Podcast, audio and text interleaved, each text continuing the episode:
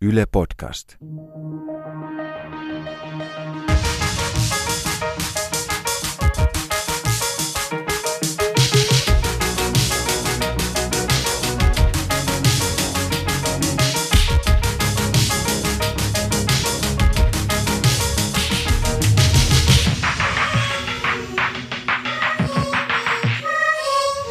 Tervetuloa. Tämä on Mitä vielä Ronja Salmi. Studiossa Ronja Salmi ja Emilia Emmy Valentin.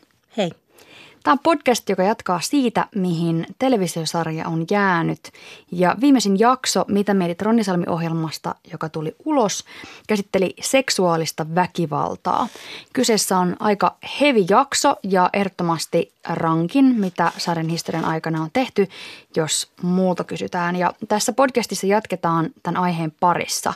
Puhutaan vähän lainsäädännöstä, joka liittyy seksuaalirikoksiin ja siitä, miten noin lait mahdollisesti tulisi päivittää Me Too-kampanjan jälkeiselle ajalle. Myöhemmin tässä jaksossa mukana on myös toimittaja Maaret Launis, joka on mukana suomalaisessa Me Too-kirjassa hashtag me myös. Mulle oli alusta saakka tosi selvää, että tässä sarjassa niin podcastissa kuin telkkarissakin tulisi olla jakso seksuaalisesta väkivallasta. Ja tämä itse asiassa lähti tämä ajatus mulla siitä, että mä tunnen itse tosi monta raiskattua ihmistä, mutta mä en ohjelmaa tehdessä ja suunniteltaessa tuntenut yhtään raiskaajaa ja se häiritsi mua, koska kaikki ne raiskaustapaukset, mitä mä tiesin, oli tapahtunut tuttujen ihmisten toimesta ja tuntui tosi mahdottomalta tilastollisesti, että mä tuntisin niin monta uhria, mutta en yhtään tekijää. Että missä ne tekijät mahdollisesti oli ja ketä he oli, miksi he oli päätyneet tekijöiksi.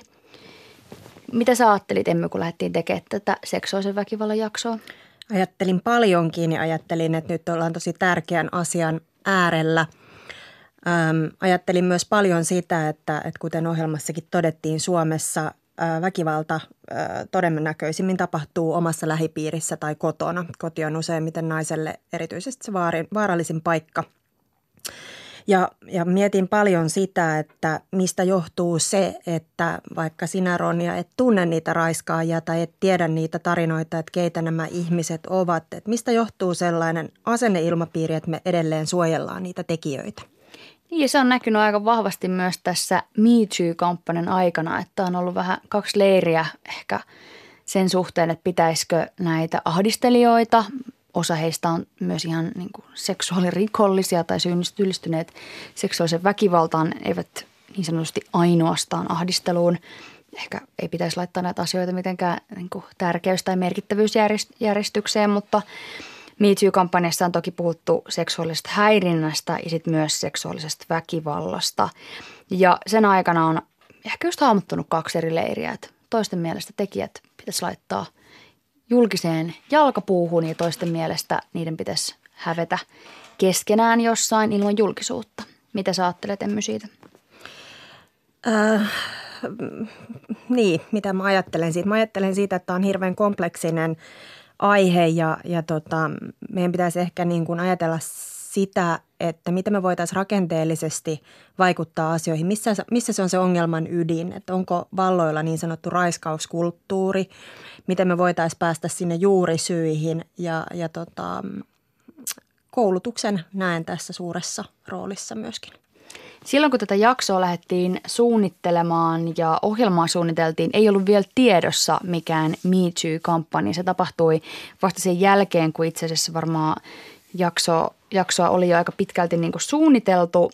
Ja Me Too tapahtui ja se kyllä keikautti aika täysin sen – se meidän jaksonkin rakenteen tai mun ajatuksen siitä jaksosta ja ylipäätään koko keskustelun tämän aiheen ympärillä. Että kun aikaisemmin mä en ollut tiennyt yhtään tekijää, niin nyt niitä tekijöitä alettiinkin sitten oikein kaivelemaan ja etsimään ja, ja tuomaan framille ja laittamaan tilille niistä pahoista teoista ja se työhän jatkuu edelleen, että esimerkiksi Suomen kulttuuripiireissä on kohistu – listasta, jolla on erilaisia kulttuurivaikuttajia erityisesti median ja elokuvan kentältä ja pikkuhiljaa tuolta listalta tippuu, tippuu nimiä, että kaksihan on jo tippunut, Törhönen ja Louhimies, mutta saa nähdä, että ketä sieltä sitten jatkossa, jatkossa otetaan esille. Mä uskoisin, että tullaan ottamaankin vielä, että nyt on vain kyse ajasta, että milloin se tapahtuu. En usko, että se kampanjan mm, tekijöiden etsiminen tai sen kampanjan ohessa tekijöiden etsiminen tulee päättymään vielä. Tämä on kiinnostava keskustelu, koska sitten ollaan myös hirveästi puhuttu siitä, että onko tämä nyt se oikea suunta, mihin ollaan menossa, että yksittäisten ihmisten nimiä naulitaan, naulitaan tuonne seinään. Jotenkin ö, ottamatta nyt siihen sen enempää tässä kohtaa vielä kantaa, mutta mä edelleen jotenkin palaan siihen, että ö, kun me ollaan todettu, että se koti on se vaarallisin paikka ja, ja me tiedetään, että Suomessa esimerkiksi ää, raiskaus parisuhteessa on kriminalisoitu Suomessa vasta 90-luvulla, niin se on mun mielestä se, ää, mistä pitäisi puhua ja, ja niin kuin se viesti, mitä mä ainakin naisena naisille haluan välittää. Ja toki pitää myös muistaa, että myös miehiä ja muun sukupuolisia raiskataan, että ei ole ainoastaan naisten ongelma. Mä itse koen, että Me jälkeisessä ajassa on korostunut kaksi asiaa. Ensimmäinen on se keskusteluilmapiiri tai ylipäätään sanat, millä näistä asioista voidaan puhua. Toinen merkittävä asia, mm, ehkä post Me se voisi sanoa, on mahdolliset muutokset, mitä tulee tapahtuu lainsäädäntöön. Suomessahan tällä hetkellä rikoslaki seksuaalirikoksista lähtee siitä, että siinä vaiheessa, kun henkilöön kohdistuu väkivaltaa tai väkivallalla uhataan, tuomitaan raiskauksesta ja se ikään kuin laki lähtee siitä, että raiskaukseen liittyy aina väkivaltaa tai väkivallan uhkaa. Ja toki raiskauksesta tuomitaan myös silloin, jos, jos kyseessä on ollut vaikka tiedoton, tiedoton ihminen, sammunut tai nukkuva ihminen, joka raiskataan tai esimerkiksi sairauden, vammaisuuden tai muun pelkotilan takia ei pysty sitten itseään puolustamaan, niin silloinkin kyse on raiskauksesta. Mutta se, mitä tässä muutosta haetaan, on se, että lakiin kirjattaisiin maininta suostumuksellisuudesta. Että seksin tulisi aina olla suostumuksellista ja jos se ei ole, niin silloin se on laitonta. Ja Ruotsin pääministeri Stefan Löven on itse asiassa sanonutkin juuri näin, että, että Ruotsissa tähän lakiin halutaan muutosta ja hänen mielestään siinä vaiheessa, kun seksi ei ole suostumuksellista, niin se on laitonta. Ja tänhän pitäisi olla niin päivän selvää. Ja tällä hetkellä keskustellaan sitten siitä, että onko tällainen suostumuksellisuuden termi jotenkin tärkeä ja merkityksellinen siellä rikoslaissa. Joo, musta on käsittämätöntä, että jostain syystä tämä on kirvottanut niin kuin hirveästi keskustelua sekä puolesta että vastaan, että osa ihmisistä provosoituu tästä niin paljon, että puhutaan siitä, että siinä seksin tiimelyksessä pitäisi vetää ne asiapaperit eteen ja laittaa nimi sinne. Mutta tota, samaan aikaan niin, niin Kempa haluaisi ryhtyä harrastamaan seksiä jonkun kanssa tai ylipäätään olla intiimisti yhteydessä vasten tahtoaan. Ja tästähän on toki sitten puhuttu, että mitä hyötyä siitä on, että joku tällainen suostumuksellisuus kirjataan sinne lakiin, että se on niin vaikea todistaa ja just tosiaan mitään asiakirjaa ennen seksiä ei kukaan allekirjoita ja se tilanne on kuitenkin sana sanaa vastaan oikeudessa. Ja jos ihan totta puhutaan, niin kyllähän tällä hetkellä kun niitä niitä tuomioita vaikka oikeudessa jaetaan, niin otetaan jo nyt huomioon tämä suostumuksellisuus. Että se on siellä kyllä oikeusjärjestelmässä sisällä se ajatus siitä, että seksin tulee olla suostumuksellista. Mutta miksi se pitäisi sitten sinne lakiin vielä erikseen kirjata? Miksi joku yksittäinen sana on niin tärkeä, että sen pitää olla laissa, jos kuitenkin jo oikeusjärjestelmä toimii sen ikään kuin sanan olettamalla tavalla? Öö, mutta tässä on aika hyvän pointin sanonut Turun yliopiston professori, prosessioikeuden professori Johanna Niemi. Hän on ajanut raiskauslain muuttamista suostumuslähtöiseksi jo vuosia ja hänen sitaattinsa kuuluu näin. Ennen kaikkea se muuttaisi sitä, miten me ajattelemme seksuaalisesta kanssakäymisestä ja hyväksikäytöstä. Ja tämä on mielestäni tosi tärkeä pointti, koska lakihan ei ole ainoastaan rangaistuksia varten olemassa, vaan se myös määrittää niitä yhteiskunnan pelisääntöjä. Ja siinä vaiheessa, kun tämä suostumuksellisuus olisi kirjattu lakiin, se voisi ehkä pitkällä aikavälillä muuttaa sitä, sitä miten ihmiset todella näkee sen seksuaalisen kanssakäymisen ja että sen tulisi olla suostumuslähtöistä. Kyllä, tästä me tarvitaan lisää puhetta. Suomessa Vasemmistoliiton Hanna Sarkkinen on tällaista muutosta lähtenyt vetämään. Saa nähdä, kuinka sille käy. Kuulemma jotain kansalaisaloitettakin on tuon tiimoilta järkkääntymässä. Ja sitten taas kokoomuksen Antti Häkkänen on ministerinä sitten ilmoittanut laittavansa asiantuntijat selvittämään raiskausrikoslain uudistusta ja hänen, hänen mielestään pitää myös tarkastella sitä, että minkälaisia rangaistuksia, kuinka kovia rangaistuksia seksuaalirikoksista saadaan. Että nämä rangaistusten pituudet ja usein niiden lyhyys herättää usein julkista keskustelua ja, ja pahaa mieltä. Eli tällä hetkellä Suomessa pientä liikettä tämän asian tiimoilta on. Saa nähdä, miten esimerkiksi ministerin työryhmä sitten lopulta toimii ja minkälaisiin johtopäätöksiin he päätyvät. Tervetuloa studioon Maarat Launis, toimittaja, hashtag Me myös kirjan kirjoittaja. Kiitos. Sä oot mukana Me myös kirjassa. Minkä takia ja miksi toi kirja on tehty? No joo, kirja tosiaan on syntynyt ö, usean eri kirjoittajan toimesta ö, ja ollaan tavattu oikeastaan Facebookin Me myös ryhmässä, eli tässä niin kuin Me Too-kampanjan suomenkielisessä Facebook-vastineessa – ja ollaan ennestään, joukko ennestään tuntemattomia ihmisiä, joita yhdistää kiinnostus tähän aiheeseen. Öm, mä luulen, että sellainen asia, mikä meitä myös yhdistää, on se, että kun MeToo-kampanja on seurannut, niin siinä pääsee herkästi syntymään sellainen kuva, että kysymys olisi jotenkin sattumanvaraisesta ja sellaisesta – sattumanvaraisista yksittäistapauksista. Ja sitten me kuitenkin tiedetään tutkimuksesta, että tämmöinen seksuaalinen väkivalta ja seksuaalinen häirintä ei ole sattumanvarasta, eikä ne ole ö, yksittäistapauksia. Ja MeToo-kampanja on viimeistään ollut elävä todiste siitä. Ja niinpä ollaankin haluttu kirjoittaa kirja, jossa tätä ilmiötä käsitellään eri näkökulmista. Ja kirja tulee ulos 29.5. Miten seksuaalinen väkivalta on siellä rakenteissa? Voitko antaa jonkun esimerkin? Aina puhutaan näistä kuuluista rakenteista, mutta harva tuntuu tietävän, että mitä niillä tarkoitetaan. No se on, se on monella tapaa.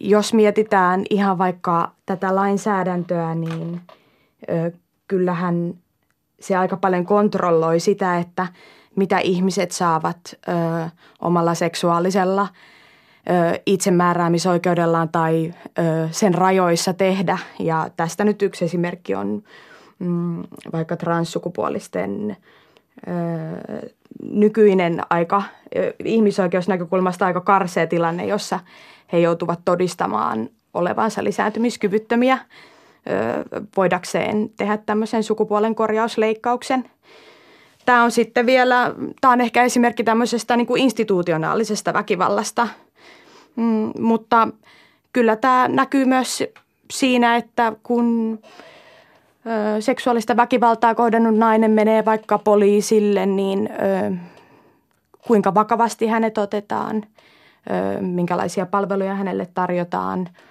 Ö, ja totta kai myös siinä, että mitkä hänen mahdollisuutensa on esimerkiksi nostaa rikossyyte – ja sellainen rikossyyte, josta myös koituisi konkreettisia seurauksia sille teon tekijälle, eikä vaan häpeää tälle uhrille itselleen.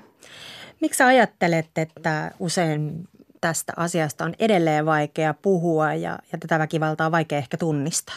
Onko niin?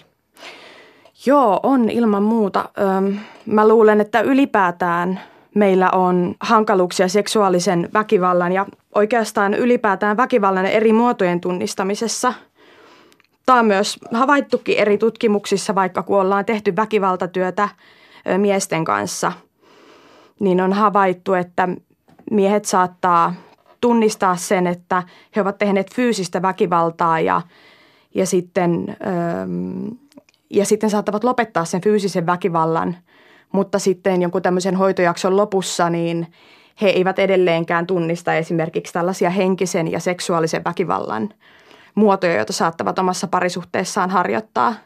Ja että esimerkiksi heidän puolisoillaan on hyvin erilainen käsitys siitä, että, että onko väkivalta itse asiassa vähentynyt hoitojakson aikana vai ei.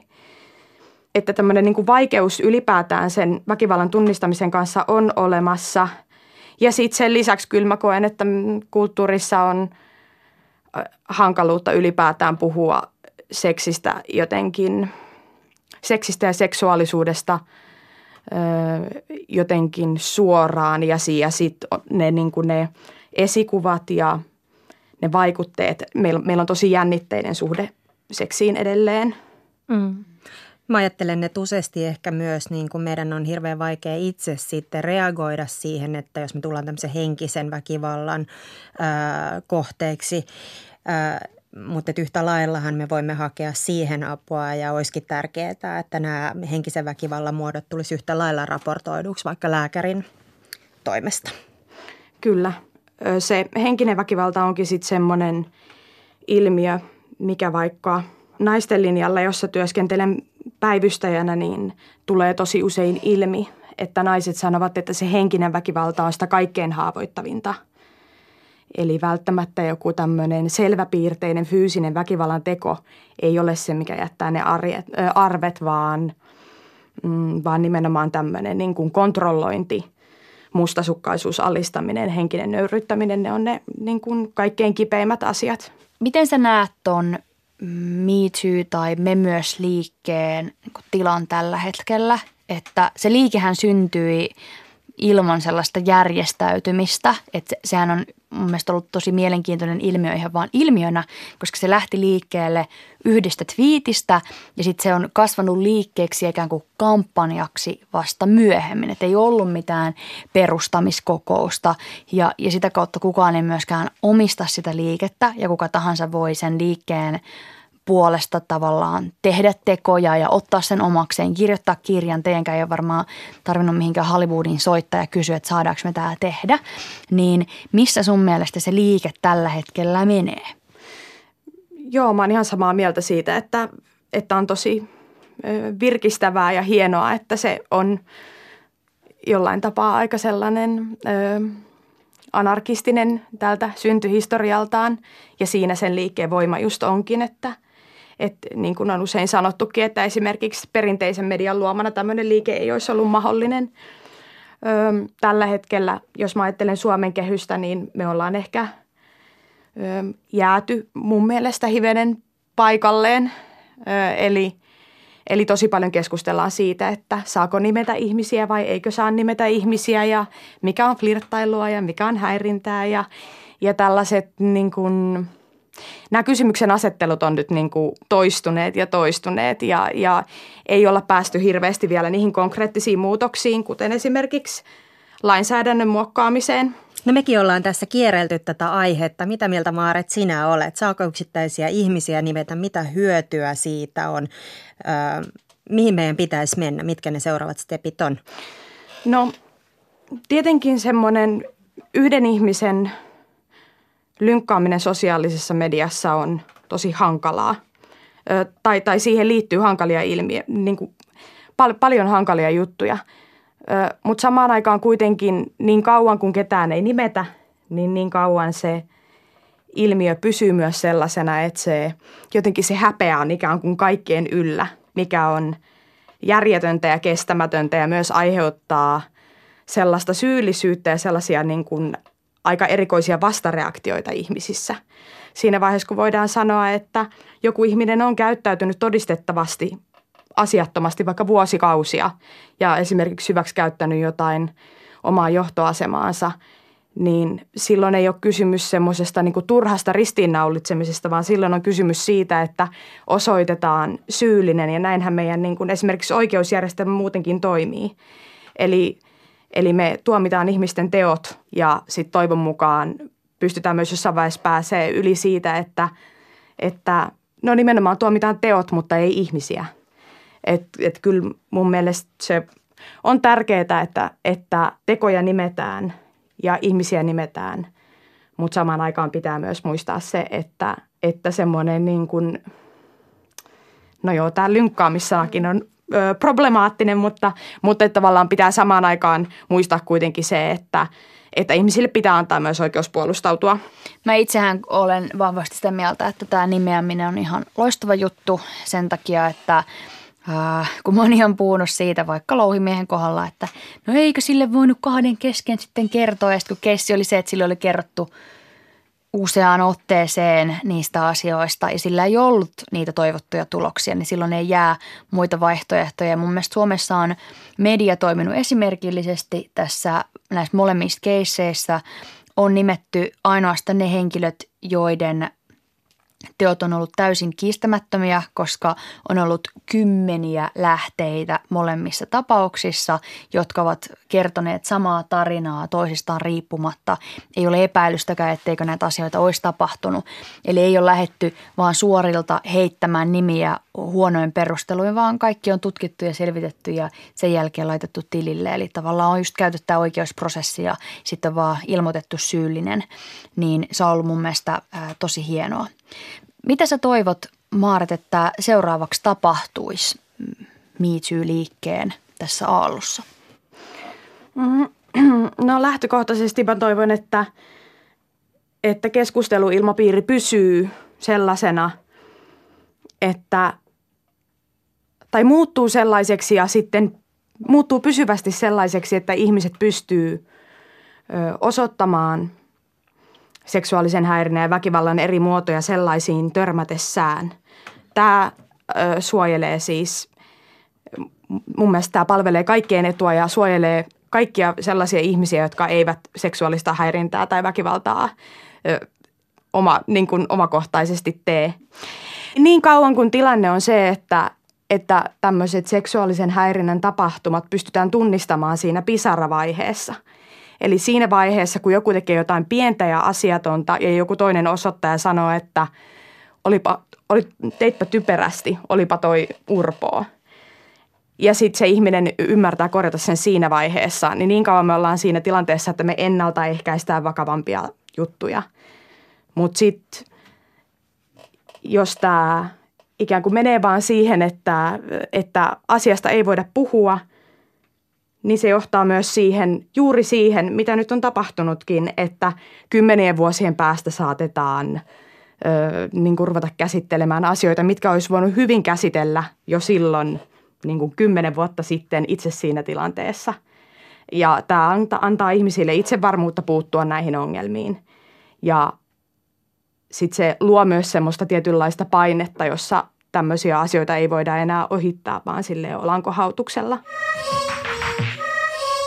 Tuossa alussa me puhuttiin hieman tästä suostumuksellisuuden lisäämisestä meidän rikoslakiin. Jos mennään vielä tähän raiskauslainsäädäntöön, ähm, mä oon aina ajatellut, että meillä on laki sen takia, että meidän kaikkien olisi täällä turvallista olla. Mitä te ajattelette, Ronja ja Maarit? Ähm, onko meidän tämänhetkinen laki enemmän tekijän vai sitten kohteen puolella?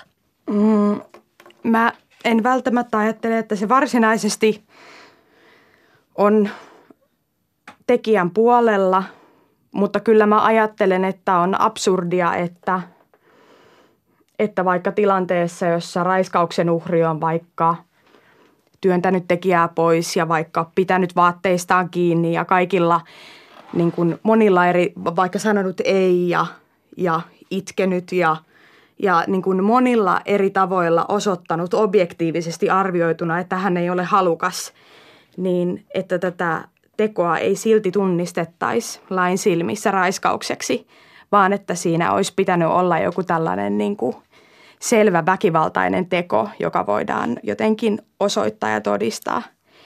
Et mun mielestä se on uhrin kannalta todella epäoikeudenmukainen tilanne ja jos uhrit eivät koe, että he voivat oikeutta saada, niin silloin he eivät sitä oikeutta myöskään hae, mikä selittää sen, että, että ö, seksuaalirikoksia raportoidaan poliisille vähän. Niin selittää osittain kyllä sitä ihan ehdottomasti, että varmaan paljon selittää se, että niistä ei uskalleta kertoa on se, että on aika vaikea tehdä rikosilmoitusta vaikka omasta poikaystävästä tai ystävästä tai luokkakaverista, että on paljon, paljon kuullut näitä tarinoita, missä sitten kun on kysynyt, että no miksi et sä kertonut, miksi et sä kertonut kenellekään, niin vastaus on se, että no en mä halunnut olla meidän koulun raiskattu tyttö. Että kun sä kerrot siitä, siitä jutusta eteenpäin, niin sitten se leima, minkä sä saat sieltä omasta yhteisöstä voi olla niin kova, että etukäteen uhri voi sitten arvioida, että ei maksa vaivaa. Ja mä oon ihan samaa mieltä just siitä, että jos on paljon sellaisia niin tapauksia, tulee sitten ilmi, että oikeutta ei ole saatu, niin kyllähän se laskee sitä motivaatiota. Ja jos tilanne on sitten se sana sanaa vastaan, niin moni voi, moni voi ajatella, että ei, ei mua kuitenkaan uskota tai ei maksa sen ei ole sen riskin arvoista, että tulee leimatuksi ja tulee häpäistyksi siinä omassa yhteisössä, että lähtisi sitä oikeutta hakemaan. Mutta sitten tämän MeToo-kampanjan jälkeen mäkin olen sitten kuullut tarinoita, että ihmiset on uskaltaneet lähteä hakemaan sitä apua, että aika on ehkä myös otollinen sillä, että on enemmän toivoa sen suhteen, että jos kerrot asioista, niin jotain muutoksia voi asioiden suhteen tapahtua. Niin on myös siis tärkeää pitää mielessä, että että vaikka se rikosprosessi varmasti on erittäin raskas, eikä siitä välttämättä saisi sitä haluttua lopputulosta, niin ennen kuin siihen rikosprosessiin lähtee, niin on olemassa niin kuin palveluja ja asiantuntijatahoja, joiden puoleen voi kääntyä. Ja, niitä, niin kuin, ja ne palvelut on niin kuin ilmaisia. Tulee mieleen esimerkiksi ö, riku.fi-osoitteesta löytyvä chatti, jossa voi niin kuin, ö, mm, ammattilaisten kanssa keskustella siitä, että onko realistista, että, että tota, rikossyyte voitaisiin nostaa ja mitkä on mahdollisuudet sille, että siitä voitaisiin saada haluttuja, haluttuja tuloksia ja niin edelleen. Ja tietenkin, ö, tietenkin se riski on aina olemassa, että sitä haluttua, sitä niin toivottua lopputulosta ei tule, ö, mutta silti en haluaisi sanoa ihmisille, että – älkää tehkö rikosilmoitusta tai älkää hakeko oikeutta, koska sitten kuitenkin niitä tuomioita, niitä raiskaustuomioita kuitenkin myös tulee vuosittain. Ja nostan hattua jokaiselle, joka sen ilmoituksen tekee, joka lähtee sitä asiaa eteenpäin ajamaan, koska se on työtä kaikille, kaikille meille ihmisille, että jokainen, jokainen rohkea, joka uskaltaa lähteä puolustamaan itseään ja, ja vaatia sitä oikeutta, niin tekee kyllä sitten osaltaan sitä työtä, että nämä asiat edistyy. Keskusteluilmapiirin avautuminen on mun mielestä niin oikeastaan kaiken ytimessä ja sen tunnistaminen, että meillä on niin kuin itsemääräämisoikeus. Täällä näillä asioilla ei ole mitään tekemistä sen kanssa, miten me ollaan vaikka pukeuduttu. Meihin ei saa kajota. Oikein paljon kiitoksia vierailusta Maaret Launis me saadaan lukea Me myös kirjaa ihan tuota pikaa. Kiitos. Ja kiitokset myös Emmylle. Jälleen ilo, että olit studiossa. Ensi kerran puhutaan miehisyydestä ja siihen liittyvistä myyteistä. Puhutaan siitä, minkälaista on olla mies vuonna 2018 ja minkälaisia haitallisia mielikuvia ja odotuksia miehisyyteen liittyy millaisia idoleita nykymiehet tarvitsevat.